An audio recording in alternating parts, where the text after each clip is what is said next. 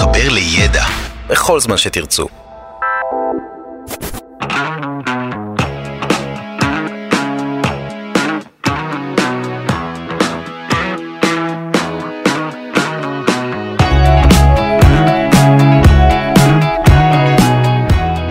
אנחנו חיים ברגע היסטורי.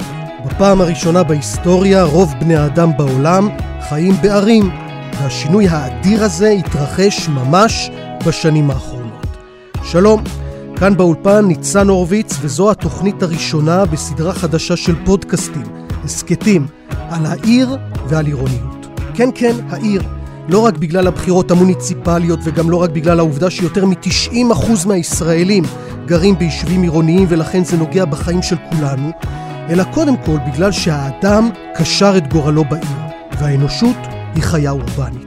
בסין לדוגמה, יש כבר יותר מ-100 ערים עם לפחות מיליון תושבים בכל אחת, ומה שעוד יותר מדהים הוא שעד אמצע העשור הבא המספר הזה יוכפל, כך שעד אמצע המאה הזו, בערך עוד 30 שנה, שני שליש מתושבי העולם יגורו בערים. איך הערים האלה ייראו? איך יהיו החיים שלנו בהם? בתוכניות הקרובות אנחנו נצלול אל הסמטאות ונטפס אל המגדלים, נחדור לעיריות, נפשוט על האוטובוסים, נשתטח על המדרכות, הכל כדי להסביר ולהמחיש איך מתמודדים עם גידול עצום שכזה של הערים. איך מסדירים את המגורים, התחבורה והשירותים לאוכלוסייה גדולה שמצטופפת בשטח מוגבל וקטן יחסית. איך עושים עיר טובה, עורכים ומפיקים את התוכנית הזו, מנור בראון ורום אטיק. אנחנו מתחילים. לא אחד. אנחנו שניים תמיד בינינו אלוהים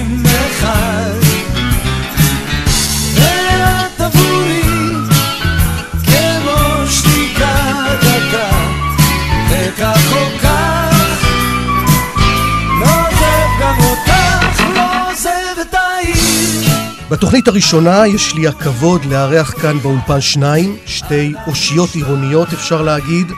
יעל גרמן, חברת כנסת, אבל בעיקר ראשת העיר המיתולוגית של הרצליה. שלום יעל. שלום ניצן. והלל שוקן, אדריכל פעיל, צריך להגיד, ופרופסור באוניברסיטת תל אביב, שם שימש ראש בית הספר לאדריכלות. שלום הלל. שלום וברכה. את התוכנית הזו הראשונה נקדיש כולה לשאלה למה אנחנו בכלל עושים תוכנית כזו. למה אנחנו עוסקים בעניין הזה עירוניות, ואולי לפני זה נשאל עוד שאלה, מה זאת בעצם עירוניות בכלל, אורבניזם, ואיך הגענו עד הלום, איך התפתחה העיר ואיך היא משפיעה על החברה האנושית. וקודם כל, אה, ספרו לי על החוויה העירונית האישית שלכם, מה בעיר עושה לכם את זה. אה, אז זה תלוי איזו עיר, כמובן, אה, לא כל עיר עושה לי את זה, אבל עיר שעושה לי את זה, זו עיר שמשלבת גם תרבות, גם חיי חברה, אה, כזו שכשאני יוצאת החוצה אני מרגישה את האווירה, והאווירה היא טובה, שאני פוגשת אנשים שאני מכירה, וגם אם אני לא מכירה, אז זה כיף להיות, שיש בה דרך אגב גינות ציבוריות או פארקים, זה גם חלק אינטגרלי מהעיר. אני דרך אגב עכשיו חזרתי מסנט פטרבורג, שבעיניי היא אחת הערים המדהימות. אז יש בה באמת את הכל, גם תרבות וגם אומנות וגם הרבה מאוד אה, אה, חברה ופעילויות ומוזיקה, כל מה שאתה רוצה. אז לא כל עיר יכולה להיות סן פטרסבורג, עם כמובן כל ההיסטוריה העתיקה, אבל גם ערים כמו הרצליה, בוודאי כמו תל אביב, או אפילו רעננה ובאר שבע, יש להם משהו שמאפיין אותם ושעושה לך כיף להסתובב בהן ולהיות בהן. תראה, אני אוהב ערים שאני מסתובב בהן ורואה אנשים. וכמעט בכל אה, עיר שאני אוהב, זה המצב. אני יודע, תל אביב, הזכרת את תל אביב. אה, תענוג להיות בתל אביב בגלל האנשים שבתל אביב. תמיד מזכירים את הערים הגדולות ב, בעולם, כאילו מנהטן, אה, אה, פריז. אני, אני יכול לדבר על ערים שאף פעם לא מזכירים אותם, אבל הם גם כאלה. פילדלפיה, מישהו מדבר על פילדלפיה, מישהו מדבר על מונפליה בצרפת, אף אחד לא מדבר. ערים נהדרות. גם אותי הרעיון של העיר מרגש כרעיון אפילו, העובדה שהרבה מאוד אנשים יכולים לחיות קרוב אחד, לש... אחד לשני, לעשות משהו ביחד, לשפר עבור כולם. הלל שוקן, למה אנחנו בכלל מדברים על זה, ולמה כל הסיפור הזה רלוונטי לחיים שלנו? העיר משחר ההיסטוריה שלה, היא הסביבה היעילה ביותר להישרדותו של האדם. בני אדם נוהרים להרים לא סתם, הם נוהרים להרים בגלל ששם הסיכוי שלהם לשרוד, ואחרי לשרוד להתפתח ולהתקדם. וזה היה כך תמיד, וזה עד היום כך, וזה נמשך, התהליך הזה מואץ. בואו נתחיל רגע מהקומה הראשונה של כל הסיפור המופלא הזה. ההתחלה של האנושות הייתה בקבוצות מאוד מפוזרות של, של בני אדם, שברובם אה, עסקו בציד, בציד, והתקיימו ב, ב, באמצעים דלים ביותר, בסביבות מפוזרות ביותר, ואפילו כמעט שלא התחרו זה בזה. אה, במשך הזמן התפתחה החקלאות, והתפתחה אפשרות אה, לייצר עודפים. אנשים הצליחו לייצר יותר ממה שהם היו צריכים. והתפתחה גם מצד שני ספציאליזציה, התמחות. אנשים נעשו מומחים לתחומים שאחד היה יותר מוכשר להם מהשני, והצליחו, אה, מסוגלים לקיים סחר חליפין. אחד היה אה, מגדל חיטה והשני היה אה, מביא, מלמד את הילדים שלו לקרוא ולכתוב. אם אתה מסתכל על ההיסטוריה של ערים, הערים הוותיקות ביותר, אתה רואה שהן כמעט תמיד נמצאות על צמתים של דרכים. אנשים עברו במקום הזה מסיבות כאלה ואחרות, במקרה זה היה נהר שהוביל לפנים הארץ, או דרכים כמו דרך הים אצלנו, שהובילה מאפריקה לאסיה ולאירופה. הדרכים האלה היו מקור לקשרים בין אנשים, מקור לאפשרויות ליחסי מסחר חליפין ביניהם. ואנשים התחילו להתמקד באזורים מסוימים, לבנות בהתחלה בית בצומת, אחר כך אחד ראה שההוא מוכר סנדוויצ'ים בצומת, בנה בית על ידו ומכר דברים אחרים, ולאט לאט הצטופפו סביב הצומת הזאת, וראו כי טוב, כי כשרואים שזה הולך, זה הולך, ואנשים רצים אחד אחרי השני, והערים הלכו והתפתחו וגדלו. אתה רואה שהערים האלה שהתפתחו על אותן צמתים, כמעט תמיד רק הלכו והתפתחו, לא, לא נעלמו. אבל אז באו האנשים האלה והתחילו לגור קרוב אחד לשני, ואחד התחיל למכור לשני, ואחד התחיל לגנוב מהשני, ואחד התחיל לקחת את השטח של השני, והצטופפו, ונהיו מחלות, ונהיה, ונהייתה אלימות, ונהיה ריח לא טוב, והערים, נאמר נגיד בימי הביניים או קצת אחרי, נחשבו למקום מסוכן, אלים, מקום עם בלי סדר טוב, והיו אחר כך זרמים אידיאולוגיים שלמים שקראו לצאת מהמקום החולה הזה אל מקומות בריאים, אל הטבע, להתחבר לאדמה. אפילו תל אביב הוקמה כפרבר גנים של יפו, עם הסמטאות האפלוליות והאנשים הנכלוליים. זאת אומרת, העיר, תקופה גדולה מאוד בהיסטוריה, הייתה מקום רע, או לפחות נחשבה לכזאת. אה, אני חושב שלא. גם בתקופה הזאת עדיין הייתה נהירה גדולה של אנשים מיישובים מרוחקים וכפריים אל העיר הלא בריאה הזאת. ונכון, היו בהחלט בעיות קשות מאוד ש, של סניטציה, לכלוך.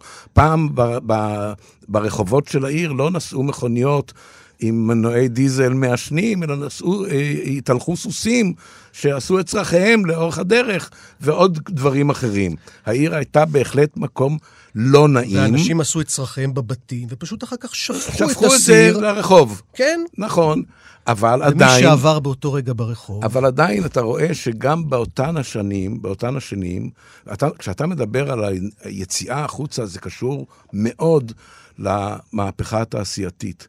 בעצם להתפתחות של אמצעי התחבורה המ- הממוכנים. ואז פתאום אנשים גילו שהם יכולים ליהנות, לה- להרגיש עם ולהיות בלי.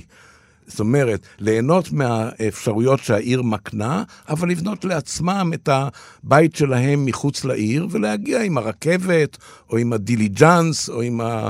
אה, אל, אל מרכז העיר. ולכן אתה, אתה ראית שהאצילים בנו את הארמונות שלהם מחוץ לעיר, יכלו להחזיק איזו דירה בעיר, אבל חיו להם ב- in the country, מה שנקרא. אז אתה מוצא את uh, מלכת אנגליה גרה בווינזור וכן הלאה. אבל ואת, ואת המלך צרפת וורסאי. בוורסאי. אבל הפעילות עדיין, העשירים האלה יכלו להרשות לעצמם את הדבר הזה. ולמה? בגלל שהם כבר הבטיחו את הישרדותם, הם הבטיחו את קיומם. מי שלא הצליח להבטיח את קיומו, זה, זה האנשים כמוך וכמוני. הם לא יכלו להרשות לעצמם את זה, והם נשארו בעיר. מה זאת בעצם עיר? מה עושה יישוב מסוים לעיר? מה זאת רק החלטה של אה, משרד הפנים, במקרה של ישראל, על סדר גודל מסוים, או זה משהו אחר? תראה, זאת אה, שאלת מיליון הדולר. אני חושב שלא תמצא כמעט אף אדם שעוסק בעירוניות שישיב לך את אותה תשובה. לי יש את התשובה שלי. אה, התשובה שלי היא שמה שעושה עיר לכזאת, זה שאתה יוצא למרחב הציבורי, אתה רואה אנשים סביבך, ואתה לא יודע עליהם כלום. אם אתה נמצא במצב כזה, אתה כנראה בעיר, ובעיר יעילה, אני קורא לה יעילה ולא טובה, ואני יכול להסביר גם למה. אם אתה נמצא בחלל הציבורי, לא רואה אנשים, אתה כנראה בפרבר, ואם אתה נמצא בחלל הציבורי, רואה אנשים ויודע עליהם הכל, אז אתה בקיבוץ. הדבר הזה הוא מהותי, בגלל שלפי תפיסתי, אה, לעיר יש מטרה אחת בלבד, והיא לשמש מאגר גדול ככל האפשר של קשרים פוטנציאליים עם אנשים אחרים. כדי שהיא תהיה יעילה בתפקיד הזה, היא צריכה לחשוף אותך כל הזמן לאנשים שאתה לא מכיר. בגלל זה אני אומר שאתה צריך לראות אנשים במרחב הציבורי ולא לדעת עליהם כלום, כי אתה כל הזמן בסביבה של היכרות פוטנציאלית, היכרות מגוונת. זה יכול להיות מישהו שאתה קונה ממנו אה, ארטיק, וזה יכול להיות מישהי שבא לך להתחיל איתה. מכל הספקטרום הזה, זה קשרים. והעיר היא המקום היעיל ביותר, העיר הנכונה, היא המקום היעיל ביותר לקיים את התנאי הזה. אתה מדבר על העיר כמקום יעיל, המקום שיש בו הרבה אנשים שמתחככים זה בזה. אולי זה בעצם אה, דבר שלילי, או פסול, או בעייתי. בואו תשמעו את הקטע הבא, אני חושב שאתם אה, מכירים, על איך אה, אולי באמת אה, נשמע הדבר היפה הזה שאנחנו מדברים עליו כאן, העיר. אדוני המפקח, שני צעדים מהחלון שלי עומד שם בולדוזר, אבל ענק, בצבע ירוק, שכל הזמן עושה איקי טוקי טוקי פם, איקי טוקי טוקי פם, איקי טוקי טוקי איקי- לא לא לא לא, איקי טוקי טוקי פם, איקי טוקי ולפני החלון שלי יש מנות. פם, איקי טוקי טוקי פם, איקי טוקי טוקי פם, איקי טוקי טוקי פם, איקי טוקי טוקי פם, אני רואה שאתם אה, צוחקים כאן באולפן, אבל אה, יעל גרמן, אה, בתור ראש עיר, אני מניח שצחקת קצת פחות. כן, אני, אני רק רוצה להשלים ולומר... כן, אבל רק נגיד שהקטע הזה הוא כמובן מתעלת בלאומילך. הסרט של אפרים קישון, ברור. על ה- עם ההוא עם ה- עם בומב בצור. בום בצור שהופך את תל אביב לוונציה של הים התיכון. בלי שיד כן. ימין יודעת מיד שמאל, אוקיי. בלי שיש תכנון כן. ובלי שיש אחריות. אה, אז כמובן שזה חלק מזה, אבל אני רק רוצה להוסיף ולומר שבעיניי עיר זה, אה, זה לא רק לצאת לרחוב ובאמת להרגיש נוח, אלא גם זה מקום שאני יכולה לצרוך בו תרבות וחינוך טוב. החיכוך עם האנשים הוא לאו דווקא ברחוב בבית הקפה, כי עיר ללא ספק זה בתי הקפה שלה, ללא ספק. אתה נכנס לרחוב ראשי ואין בתי קפה, זאת עיר מתה. יש בתי קפה, אז נעים ונחמד, אבל זה לא רק, זה באמת אה, מקום שבו אני יכולה לצרוך גם תרבות וגם אומנות, וגם אה, אה, חינוך לילדים שלי, ואולי גם לי, ולהעשיר את עצמי, וגם, בעיניי מאוד מאוד חשוב, היחס שבין ה, אה, ראש העיר, ובוא נאמר המערכת, שמנהלת את העיר לבין האזרח. אני חושבת שזה חלק אינטגרלי ממה שעושה באמת עיר טובה, או עיר שנעים ונוח אה, לגור בה. או כמו שאתה התבטאת, אולי רמת הדמוקרטיה והחופש שיש לאדם בעיר.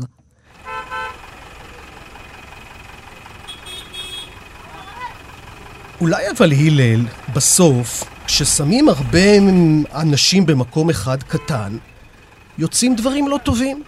אלימות, מטרדים, רעש, אה, חיכוכים, אה, אנשים אה, דורכים אחד על השני, אולי צריך להתפזר, דווקא לצאת מהעיר, ככה...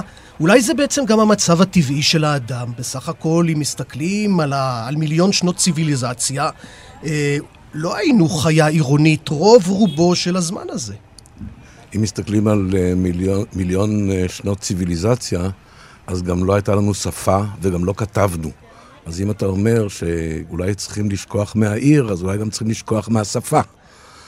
אני ממש לא חושב שזה נכון, אני חושב שהעיר היא, היא תופעה טבעית של החיה האנושית. מבחינתי, העיר לאדם זה כמו חלת הדבש לדבורה. אף אדם לא uh, קם בבוקר, צרק יוריק, צעק יוריקה ואמר, המצאתי את העיר. זה לא קרה. העיר התפתחה באופן לגמרי טבעי. היא, היא כמו קן הנמלים, בדיוק אותו דבר, עבור הנמלים.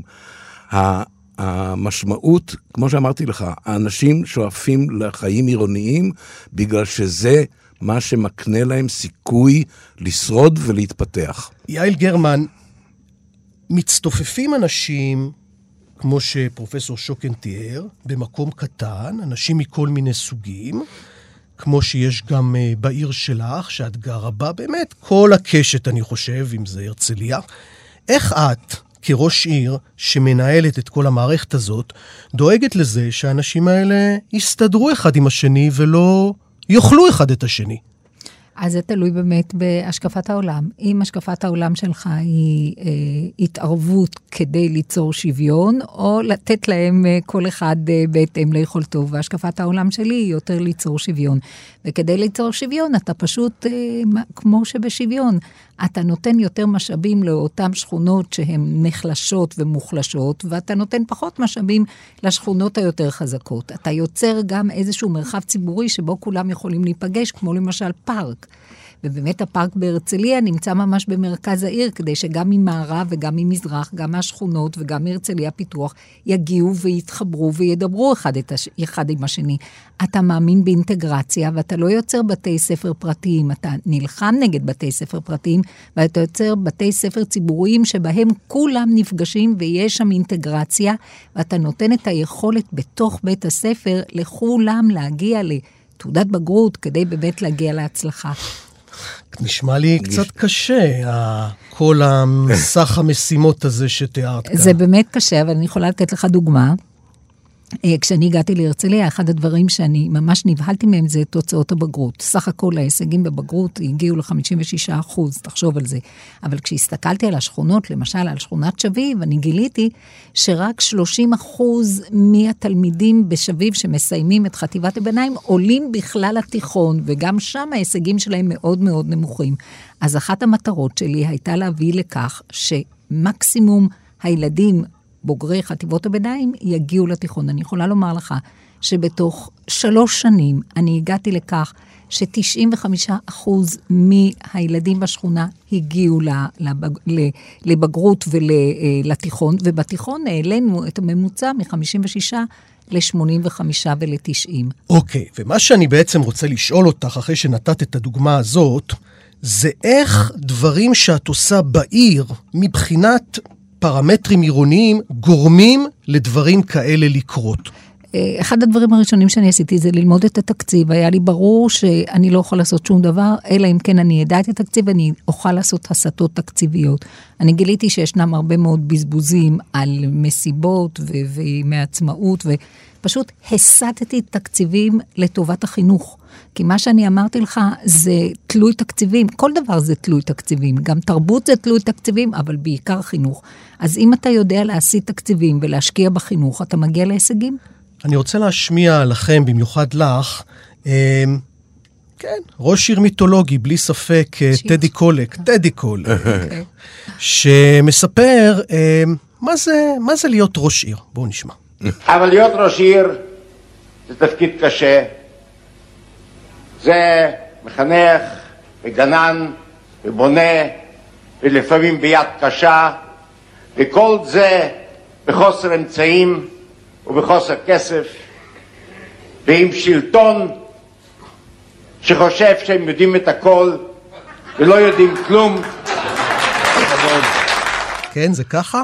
אה, כן, אה, טדי קולק אה, נגע בנקודה נכונה במאבק האינסופי שלנו, של ראשי הרשויות של השלטון המקומי, בשלטון המרכזי, מפני שאנחנו כל הזמן מרגישים שהשלטון המרכזי קודם כל לא סומך עלינו, אין בו אמון, וכל הזמן מנסה לסכל את כל התוכניות שלנו ולהערים בעיות ביורוקרטיות. טוב, אז עכשיו אני אלכוד אותך. את חברת כנסת, היית שרה בממשלה, היית גם בשלטון המרכזי, זה באמת כך? אני חייבת לומר לך שחוסר האמון קיים. אני יכולה לומר לך, אחרי שגם הייתי בצד השני של המתרס, כן, קיים חוסר אמון ממש תהומי בין השלטון המרכזי לבין השלטון המקומי. בכלל, אני חושבת שהיחסים, כשאני מסתכלת על כל המערכות, בנויות לדאבוני הרב על חוסר אמון. גם בשלטון המקומי לא מאמינים בתושב, וגם בשלטון המרכזי. הרי אצלנו יוצאים מתוך הנחה שכל אדם הוא קודם כל רמאי. ואחרי זה הוא צריך להוכיח שהוא לא רמאי. לעומת, דרך אגב, ארה"ב, ששם מאמינים עד שתופסים אותו. והתפיסה הזו בעיניי היא מעוותת, וכן, היא נכונה. מה אפשר לעשות? לדאבוני. אז בואי תשמעי עוד ראש עיר מיתולוגי, שמתמודד בדיוק עם הצורך הזה, אה, איך אומרים ככה, לעשות את זה בסגנון ישראלי, קצת לעקוף את הכללים. שלמה להט. נבחרתי לראש העירייה השביעי של תל אביב-יפו ופרשתי מהתפקיד אחרי עשרים שנות כהונה. מי שרוצה לעשות, ולעשות בהיקף, ולעשות בעיר כמו תל אביב-יפו, מוכרח לפעמים לעבור על כמה דברים. לא בשחיתות, אלא פשוט בעקיפת נוהל. לא מאמינה בזה. גם אני לא. זה, זאת שיטה שהייתה נהוגה באמת, וצ'יץ' יכול להיות שבצוק העיתים היה נאלץ לעשות דברים כאלה. אני מאמינה שזה מדרון חלקלק. אם אתה לא צמוד לחוק, ואם אתה מתחיל לעבור על החוק, למטרות שאתה חושב שהן צודקות, כן? אתה יודע, יש הרבה אנשים, גם רובין הוד חשב שהוא צודק, אני לא יודעת, אולי יש מישהו שמצדיק גם גניבה למטרות צודקות. לא. יש חוק, ואתה צריך לקיים את החוק, ואתה יכול לקיים את החוק, וניתן לנהל עיר במנהל תקין. והאשליה הזאת, האגדה האורבנית, שאי אפשר לעשות דברים, אלא אם כן אה, חותכים זוויות, להערכתי היא לא נכונה, ואולי היא זו שמובילה, זה, זה מסוג האמונה שמצדיקה את עצמה, שיתחילו להאמין שאפשר לנהל עיר במנהל תקין, וזה יהיה אפשרי. הלל, אה, אני אני, רוצה- אני, רגע, אני ראש הממשלה, אני בא אליך ואומר לך, פרופסור שוקן, יש לי שטח, יש לי הרבה אנשים, אני רוצה לבנות עיר חדשה, קח, תתכנן אותה מאפס.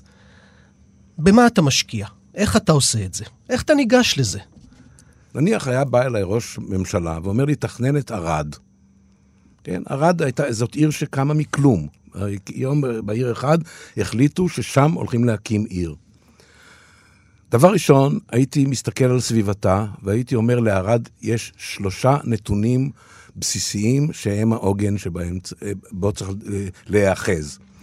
אחד, זה הכביש בין באר שבע לסדום. זה אומר שמישהו כבר עובר שם. אם יש שם כביש, מישהו עובר שם, אני צריך להפוך את הכביש הזה לרחוב הראשי של העיר שלי. הדבר השני, מזג אוויר נפלא. והדבר השלישי, נוף בלתי רגיל לכיוון מזרח. אז מה אני הייתי עושה? הייתי בונה את העיר על הכביש הראשי, סמוך ככל האפשר למדרון, לתחילת המדרון לכיוון אה, מזרח, בונה את העיר בצפיפות רבה על הצומת הזאת, ונותן לה אפשרות להתפתח קודם כל לתושביה שלה. מה אנחנו עשינו? אנחנו ראינו את הכביש, שמנו את העיר לצידו. זאת אומרת, כל אדם שנוסע על הכביש הזה, מכיר את ערד בתור תחנת דלק. הוא לא יודע שיש שם בכלל עיר, אלא אם כן הוא היה צריך להיכנס לשם. אם תסתכל על אשדוד, היא כזאת, תסתכל על מודיעין, היא כזאת, תסתכל על אה, שדרות, אופקים, נתיבות, הן כולם כאלה. באר שבע, שהייתה פעם כזאת, הסיטו את הכביש הראשי שלה והעלימו את העיר העתיקה, שהייתה צריכה להיות הבסיס שלה. עכשיו, אז רגע, בנו בוא, עוד- בוא, בוא תשמע, אה, נתת דוגמה על ערד, אני דווקא חשבתי על מקום אחר, לא רחוק הייתי משם. יכול לדבר על דימונה גם או, כן. אז הנה, בדיוק. יעקב אחימאיר, 1969, דימונה. משלחת של משרד הפנים מסיירת בימים אלה בדימונה כדי לראות ולשמוע מה בפי אנשי העיירה. הסיבה לביקור, כוונת משרד הפנים להכריז בקרוב על דימונה כעיר. גם שלמה ארד ביקר היום במקום. ותיקי דימונה המארחים אותך בביתם היום, ב-1969, אוהבים לספר לך כי פעם קראו לה לדימונה דמיונה. היו אלה הספקנים והציניקנים, אשר לא האמינו כי שם בין החולות תקום עיר תעשייה שוקקת חיים. זהו סיפורה של עיירת פיתוח, אשר עשרות אלפי עולים זרמו אליה תוך שנים מספר. היום מונה דימונה 24 אלף נפש, מחציתם בני נוער עד גיל 21. מה היית עושה אחרת בדימונה? הרי דימונה לא, לא הפכה למה שהוא מתאר, נכון? הצעירים של דימונה לא נשארו שם. אה, מה הייתי עושה? הייתי עושה את מה שהייתי עושה בערד. הייתי שם אותה על הדרך הראשית, הייתי מצופף אותה. הערים שלנו גדולות מדי.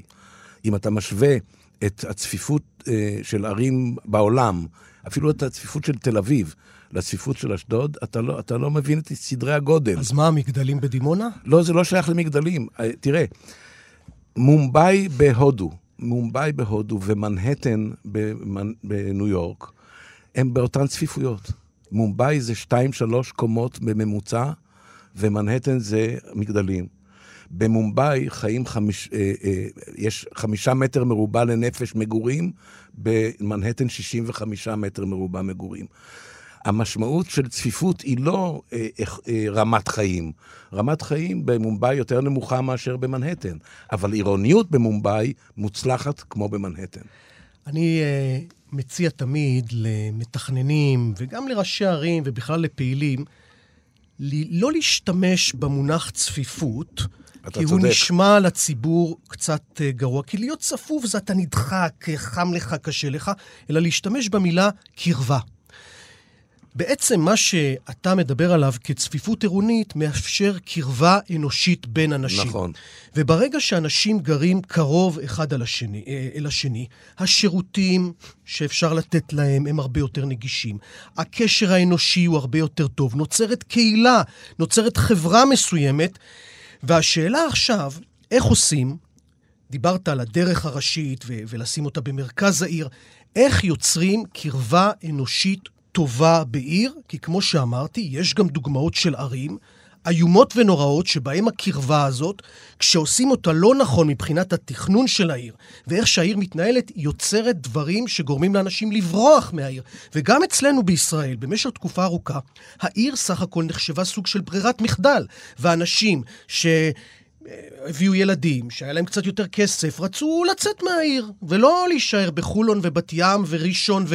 אלא לכל מיני יישובים כאלה, ומאובררים וירוקים. זה רק בזמן האחרון שאנחנו רואים את התנועה ההפוכה. אז, אז קודם כל, איתך, יעל, איך את עושה קרבה טובה ומנטרלת את כל המפגעים והמטרדים האלה שיכולים להיגרם כתוצאה מקרבה לא טובה. אתה חייב לדבר על יחידות דיור לדונם, מפני שאם אתה לא מדבר עליהם, אז אין לך שטחים ירוקים ואין לך שטחים ציבוריים ואין לך שטחים חומים שעליהם אתה מקים בנייני ציבור. זאת אומרת שאני כן מאמינה בכך שצריכה להיות איזושהי צפיפות בערים, ובתוך הערים צריכה להיות צפיפות שונה בהתאם לשכונות השונות. אה, אחרת אתה תיצור סלאמס ותיצור ערים של שלמת בטון ומלט, ואף אחד לא רוצה לגור בערים כאלה. אתה יכול בהחלט לעשות 20 אה, אה, יחידות לדונם, אז תבנה את זה לגובה, ולמטה תשאיר מרחב ציבורי שאנשים יוכלו לרדת ולשחק כדורגל, או סתם לשבת וליהנות. אחד מהפרמטרים של איכות חיים בעיר, לדעתי, אלה השטחים הפתוחים. שטחים ציבוריים פתוחים.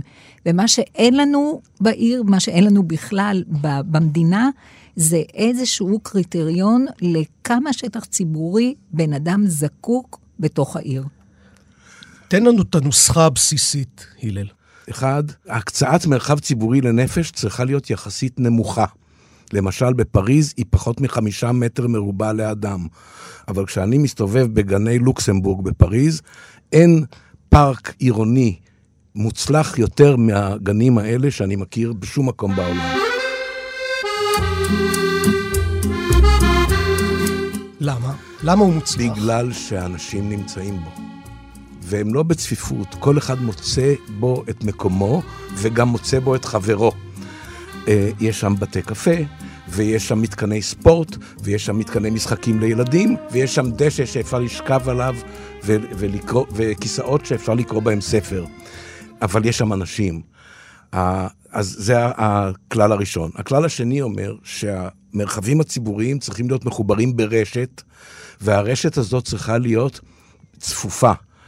לפי החשבון שלי, סדר גודל של 100 צמתים לקילומטר מרובע. אה, אם אתה מסתכל על ברצלונה, ברצלונה בדיוק על החוק הזה. והדבר השלישי, שהוא נורא חשוב, זה המרחק הממוצע בין מעברים מפרטי לציבורי. מכניסות לבית, מכניסה לחנות, מכניסה לבנק, מכניסה לבית ספר. המרחק הממוצע הזה בפריז מסתובב סביב העשרה מטר. ממוצע, כשאתה הולך ברחוב, כל עשרה מטר יש לך כניסה למשהו. בישראל, באשדוד, זה כל 70 מטר. רק שתקבל דוג, דוגמה. זאת אומרת, אה, חברים, חברות וחברים, שמה שאנחנו בעצם אומרים כאן, שהתחושה שלנו כשאנחנו מגיעים לעיר טובה, שאנחנו אומרים, איזה עיר כיפית, איזה נחמד פה, היא בעצם מבוססת על דברים שהם אה, מדידים, על דברים שממש אפשר למדוד אותם בסרגל, שאפשר לספור אותם. אה, הלל כאן דיבר על מרחק בין הפרטי לציבורי, יעל דיברת על שטחים, על ירוק בתוך העיר. זאת אומרת, זה ממש דברים שאולי האזרח הרגיל, התושב הפשוט, הוא לא יודע להגדיר אותם. אלא, אבל הוא מרגיש אותם. זאת אומרת, אתה ממש מרגיש, ואז שאתה לוקח מקום כזה, שבעינינו הוא עיר טובה ונעימה וכיפית, אתה, ואתה יורד למטה כאיש מקצוע, אתה יכול ממש לראות מה בעיר הזאת עושה אותה טובה. וזאת בעצם הנקודה העיקרית. כן, ללא ספק, ואני מצטרפת ממש למה שהילל אמר, זה נכון, ולדאבוני הרב, את, כאן במדינת ישראל אין לנו קריטריונים. אני ניסיתי להעביר, דרך אגב, הצעת חוק שבאה ואומרת שיש מרחק מינימלי. שלהפך, מרחק מקסימלי בין הבית לבין השטח הציבורי הקרוב ביותר, ואיזשהו ממוצע באמת של שבעה מטר מרובע לבן אדם, בסך הכל כולל, דרך אגב, שטחים ציבוריים של פארקים, ואף אחד לא היה מוכן אה, לדון בזה, ואף אחד לא היה מוכן להעביר את זה, מפני שרוצים שהדברים יהיו ככה, פרטאץ'. אבל אני מסכימה שעיר טובה היא עיר מתוכננת, בין השאר, בדיוק מה שהילל אמר, שניתן יהיה לגשת למכולת, או לבית הקפה, או, או לחנות הקרובה, וגם לגינה הקרובה, במרחק של עד חמישה, עד חמש, עשר דקות ולא יותר, ואת זה ניתן לתכנן. הליכה. והליכה, הליכה, הליכה, הליכה. הליכה רגלית. וזה לא עושים פה במדינה, אין. טוב, אז עכשיו השאלה, הלל, אתה היית ראש בית הספר לאדריכלות, אתה מרצה, אתה אדריכל פעיל, הכשרת המון אדריכלים. יעל גרמן, ראשת עיר, מיתולוגית אפשר להגיד, חברת כנסת, שרה, אתם, אין יותר מכם שמכירים את המערכת. אז אוקיי, אז אני הפשוט, אוקיי, לצורך העניין, כרגע, שואל את שניכם, אוקיי, אז למה זה לא קורה? אתה יודע, כולנו חכמים, כולנו יודעים את התורה, איך שאומרים בהגדה, ו... ומה? תשמע, אנחנו מדברים פה על נושאת מטוסים ענקית, שצריכה לשנות כיוון, ומאוד קשה לשנות את הכיוון הזה. למה? Uh, בגלל שיש המון דעות קדומות שניטעו במשך שנים, כמעט 150 שנה של תפיסות תכנוניות לא נכונות, שאנחנו המתכננים אשמים בהם, מכרנו אותם בהצלחה רבה לציבור, והיום הציבור קנה אותם. למשל? התפיסה הבסיסית שאומרת שפסגת השאיפות של הישראלי המצוי זה בית עם גינה בפרבר שינה, או אה, מגדל בקבוצת מגדלים סביב פארק, בפתח תקווה או, בקיר, אה, או בקריית אונו, שזה מה שנחשב איכות חיים, היא תפיסה מוטעית, ומי שמוכיח שהיא מוטעית, הם אותם אנשים שנוהרים לערים שאנחנו טוענים שהן כביכול צפופות. אבל מה רע שתהיה לי חצר עם גינה, ואני אוציא לי כיסא מהמרפסת ואני אשב לי בגינה? מה רע לא, בזה? לא, רע, מה שרע בזה... נשמע לי זה, דווקא טוב. אתה מוכיח, לא אתה, אבל העולם מוכיח שזה לא כל כך, שזה לא מתחרה במגורים במרכז העיר. עובדה שהיום לקנות וילה בראש העין היא הרבה יותר זול מאשר לקנות דירה קטנה במרכז תל אביב. זאת אומרת אה, שאנחנו בארץ, שהיא כבר אחת המדינות, נאמר אה, אולי הצפופות, יחס של תושב פר שטח, וחלק מהשטח הוא בכלל לא שמיש אצלנו בארץ מכל מיני סיבות, ועוד יש לנו סכסוך לאומי. אז אצלנו בארץ, הדברים האלה שאתם אומרים כאן, של החשיבות של יצירת עיר טובה, לא פיזור יותר מדי ו- ותפיסת שטחים, היא, היא ממש קריטית, במיוחד בישראל. בגלל שאנחנו רואים שמדי מדי שבוע הזמן שאנחנו מבלים בלנוע במכונית הפרטית שלנו מנקודה לנקודה, הולך ומתארך בצורה בלתי אפשרית. תראה, את נתיבי איילון סללו לא מזמן. נתיבי איילון פקוקים כבר 24 שעות ביממה, זה כבר לא רק בשעות שיא, כל הזמן זה פקוק. ואנחנו ממשיכים, אני כל הזמן שומע שהולכים להוסיף צמתים, להוסיף אה, אה, נתיבים לדרכים. אה, זה כל השקעה שאנחנו משקיעים במגורים מפוזרים ובמכונית הפרטית, רק מורידה את איכות החיים שלנו. הלכו יותר מדי אחרי אינטרס הממון של הקבלנים, ולא אחרי אינטרס הציבור. והלכו ונתנו לקבלנים לקבוע את התכנון, במקום שבאמת ראשי הערים ומהנדסי העיר יבואו לקבלנים ויאמרו להם, חברים, אתם, כשאתם מגישים לנו תוכנית, תראו לנו קודם כל את השטח הטוב ביותר שאתם מייעדים לשטחים הציבוריים. ורק אחר כך תעשו את מה, שמה, מה שאתם מרוויחים, וזה דבר שלא קיים.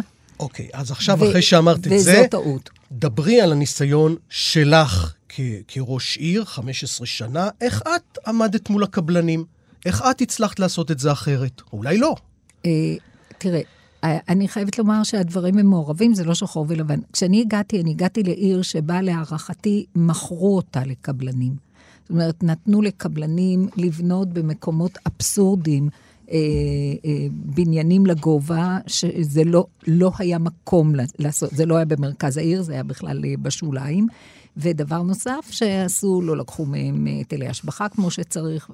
אני, אני הגעתי לעיר במצב מאוד מאוד מיוחד. והדבר הראשון שאני עשיתי, באתי ואמרתי, כמובן למהנדס העיר, אנחנו קובעים את התכנון. אין יותר שקבלן מגיש לי אה, תוכנית ואני נענית לו, בגלל סיבה כזו או אחרת, אלא אנחנו קובעים את התכנון. ואז מה שקרה זה שהקבלנים מאוד כעסו עליי, והייתה תקופה שהם הפסיקו לבנות בהרצליה.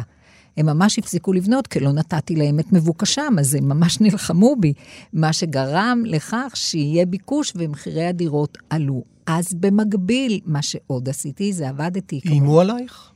לא, קבלנים מעולם לא איימו עליי. אני חושבת ש... אה, לא.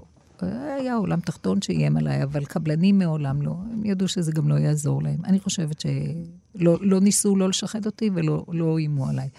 אבל מה שכן עשיתי, זה במקביל תכננתי יחד, כמובן, עם uh, מתכננת המחוז, תכננו בלק של אלפי יחידות דיור על קרקעות של רמ"י, מה שהיה אז ממי. גם בתוך גליל ים, גם... זה. אדמות מדינה, צריך להגיד, מינהל מקרקעי אדמות, ישראל. נכון כן. מאוד, כדי שבאמת כאשר יבוא הזמן ויתחילו לפתח, זה יוריד את הדירות, יוריד את מחירי הדירות ויביא את הזוגות הצעירים, מה שדרך אגב, עכשיו מי שגוזר את, ה, את הקופון זה כמובן ראש העיר, אבל כל גליל ים זו תוכנית שאני ישבתי עליה, שנלחמתי כדי שבאמת יהיו שם דירות אה, אה, ברות השגה לזוגות צעירים. נלחמתי שמינהל מקרקעי ישראל יפתח את הפארק של ה-100 דונם, 200 דונם שהיה שם, והיום זה באמת בא לביטוי. כך שאם באמת ראש עיר רוצה עיר טובה, הוא צריך לתכנן גם לטווח ארוך. אפילו אם הוא יודע שהוא לא יאכל את הזיתים. וזה בדרך כלל כך, שמישהו אחר יגזור את הסרט. אבל ניתן לתכנן, ניתן לתכנן לטווח ארוך, ועל ידי כך להגיע לכל מה שהלל אמר, וגם מה שאני אומרת, כי אני, יש לי את הדגשים שלי. אני חושב שיעל מדברת על הטווח הארוך, ואני חושב שהיא כל כך צודקת, וזאת אחת הבעיות הכי גדולות שלנו בתכנון בישראל, מסתכלים על קצה האף. ולא מסתכלים על הטווח הארוך. אנחנו מדינה, אתה יודע, אנחנו מדינה חדשה, אנחנו, אנחנו עם של נוודים. אנחנו כבר לא כל כך חדשים. כן, אבל אתה יודע, ההורים שלנו נולדו בארץ אחרת, ואולי הילדים שלנו יגורו בארץ אחרת. והטווח פה, תמיד אני אומר, חמש שנים זה קץ ההיסטוריה בעיניה. אצלנו הטווח זה הבחירות הבאות. או. אז טוב, אם יהיה לה להזכיר את הבחירות, אני חייב לשאול אותך, יעל גרמן. איך זה שראשי ערים נשארים כל כך הרבה זמן בתפקיד. אגב, הנה, יש לי קטע נחמד, אני חייב להשמיע לך. אה, אולי אני אשאל אתכם לפני זה, מי לדעתכם אה, הוא אה, השיאן, אולי לדעתי אפילו יותר מהישראלי, השיאן העולמי ב, בבחירות מוניציפליות? הוא היה בפרדסיה. כן? כן. אז אני חושב שזה היה אה, האיש הבא, שאת הקטע הזה, אה, ראיינו אותו אחרי שהוא ניצח בפעם ה-12. בנהריה אולי? מממה מיה. אברהם קריניצי, אה, ראש. עיריית רמת גן, רמת גן. אחרי הפעם ה-12 שבה הוא ניצח בבחירות המוניציפליות. שאלתי את מר קריניצי אם טוב הדבר שהוא מוסיף לעמוד בראש העיר לאחר שנים כה רבות. אני חושב שזה מצוין, מכיוון שראש העיר שנמצאים ברוטציה, הוא לא יודע ממה שהוא התחיל ומתי שגומר. לנו יש, אנחנו יודעים בדיוק מה שחסר לעיר, ממה שהתחלנו, איפה שחסר ומה שצריכים ללכת הלאה. נו, אין בעיות, יודעים, הכל בסדר, אה? לא צריך. בחירות. לדעתי אה, חייבים באמת אה, לקצוב אה, כהונות. אגב, כמה ימים, צריך להגיד, אחרי הרעיון הזה, הוא נפטר. אוקיי, אבל... הוא עשה רבות וכבודו במקומו מונח והכל בסדר, אבל אני כמובן מתנגדת לכך, לא מסכימה לחלוטין. אני חושבת שראש עיר צריך להיות שתיים, מקסימום שלוש קדנציות. כל אחד לומד, וכל אחד מביא גם רוח חדשה, וצריך לתת גם לרוח חדשה, לאו דווקא בגיל, אבל בתפיסה. אה, לתת את הביטוי, אסור להיתקע בכיסא, לא בראש הממשלה, לא ראש הממשלה ולא ראש העיר, וצריך לקצוב את הקדנציות של שניהם. אנחנו מתקרבים לסיום, אז אני אשאל את שניכם, וגם אני אגיד אה, דעתי, מה המודל? לאן אנחנו צריכים לשאוף? הדבר שאני הייתי מציע למדינת ישראל זה, שנת, זה 20 שנות שמיטה לקרקעות בתולות. דהיינו, לא לבנות יותר על שום קרקע שלא בנו עליה, ורק לצופף את הערים הקיימות. אם, זה, אם, אם יש פעולה אחת שצריכים לעשות ושתועיל, זאת הפעולה הזאת. מדוע?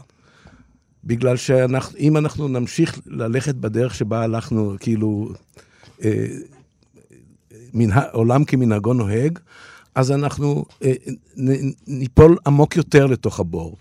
אנחנו נמצאים במצב שערים נבנות על יד תחנות הרכבת שלהם, ואדם שצריך להשתמש ברכבת, צריך לקחת את האוטו כדי לנסוע לתחנת הרכבת ולנסוע איתה לתל אביב. אה, אנחנו צריכים להפסיק לבנות ככה, אנחנו צריכים להתחיל להבין שערי הפיתוח לא, לא יחיו מתל אביב, אלא הן צריכות לחיות בכוחות עצמן. זה אומר שאנחנו צריכים לפתח אותן, את העירוניות בתוכן. זה אומר שצריכים להפוך אותן לערים, כי היום הן לא ערים. אה, אולי מילה אחת, אני, אה, נורא חשובה. אני חושב שכמו לבן אדם, כמו ל, ל, בטבע, לבן אדם יש אה, קוד גנטי, כן? הגנום האנושי. טעות קטנה בגנום האנושי הופכת את החיה לעכבר. אני חושב שיש גנום עירוני, וטעות קטנה בגנום העירוני הופכת את העיר לשימפנזה. ויש לנו, אנחנו בנינו שימפנזות, ואנחנו צריכים לחזור ולהפוך אותן לערים, וזה אפשרי. זה אומר שלתושב באר שבע, צעיר, יהיה מה לחפש בבאר שבע אחרי שהוא גומר את הלימודים באוניברסיטה. זה לא המצב היום. באר שבע הייתה יכולה להיות עיר ואם במדינת ישראל. עיר של 250 אלף תושבים, אם אינני טועה, שלא מצליחה להתרומם בגלל שכל הזמן מרחיבים אותה לשכונות חד- חדשות ומנותקות. בפיזור הזה אפילו קשה לקיים מערכת של תחבורה ציבורית יעילה, בגלל שסביב כל תחנה יש מעט מדי אנשים. כשאתה מסתכל על ערים בעולם, אצלנו בונים רכבות. זה לא כדאי לבנות רכבות כשאין לך אנשים סביב התחנות. כי זה אומר שאנשים יצטרכו לנסוע אל התחנה כדי להשתמש ברכבת. וכשכל זה קורה בארץ כל כך קטנה כמו ישראל, כשמלכתחילה השטח שלנו פה כל כך אבל מוגבל, אני רוצה להגיד לך משהו על המשפט זה הזה. נשמע אנחנו- לי איוולת. אנחנו אה, מתנהגים באופן שאנחנו מתכננים את מדינת ישראל, כאילו שאנחנו בארצות הברית, כאילו שיש לנו קרקעות אינסופיות. הארץ הזאת, אומרים עליה שהיא הכי צפופה בעולם, והיא בנויה בצפיפות הכי נמוכה בעולם. אנחנו צריכים להתחיל להבין שהמעט קרקע שיש לנו, צריכים לשמור עליה, וזה לא רק בשביל לשמור על הקרקע, אלא בשביל להועיל לתושבים. ומה שמועיל לתושבים זה שהם קרובים אחד לשני. אני חושבת שאנחנו צריכים לחזק את האמון בין התושב לבין המערכת, לבין ראש העיר, לבין כל המערכת. כל אחד מהתושבים הוא לקוח, ולכן הוא קודם כל ראוי ליחס, בדרך כלל צודק, ואם הוא לא צודק, צריך לעמוד מולו ולהסביר לו ולדבר איתו. זה דבר שהתקשורת הזו שבין באמת ההנהגה של העיר, בין ראש העיר לבין התושבים, זה דבר שהוא חסר וגורם להרבה מאוד תסכולים וגם להחלטות לא נכונות. כי ברגע שראש העיר הולך אחרי הפופוליזם ולא אחרי ההחלטה הנכונה, הוא מקבל החלטה לא נכונה. יעל גרמן, חברת הכנסת וראשת עיר, בשבילי את תמיד אה, ראשת עיר, והפרופסור הלל שוקן, אני מאוד מודה לכם. תודה רבה לך. תודה.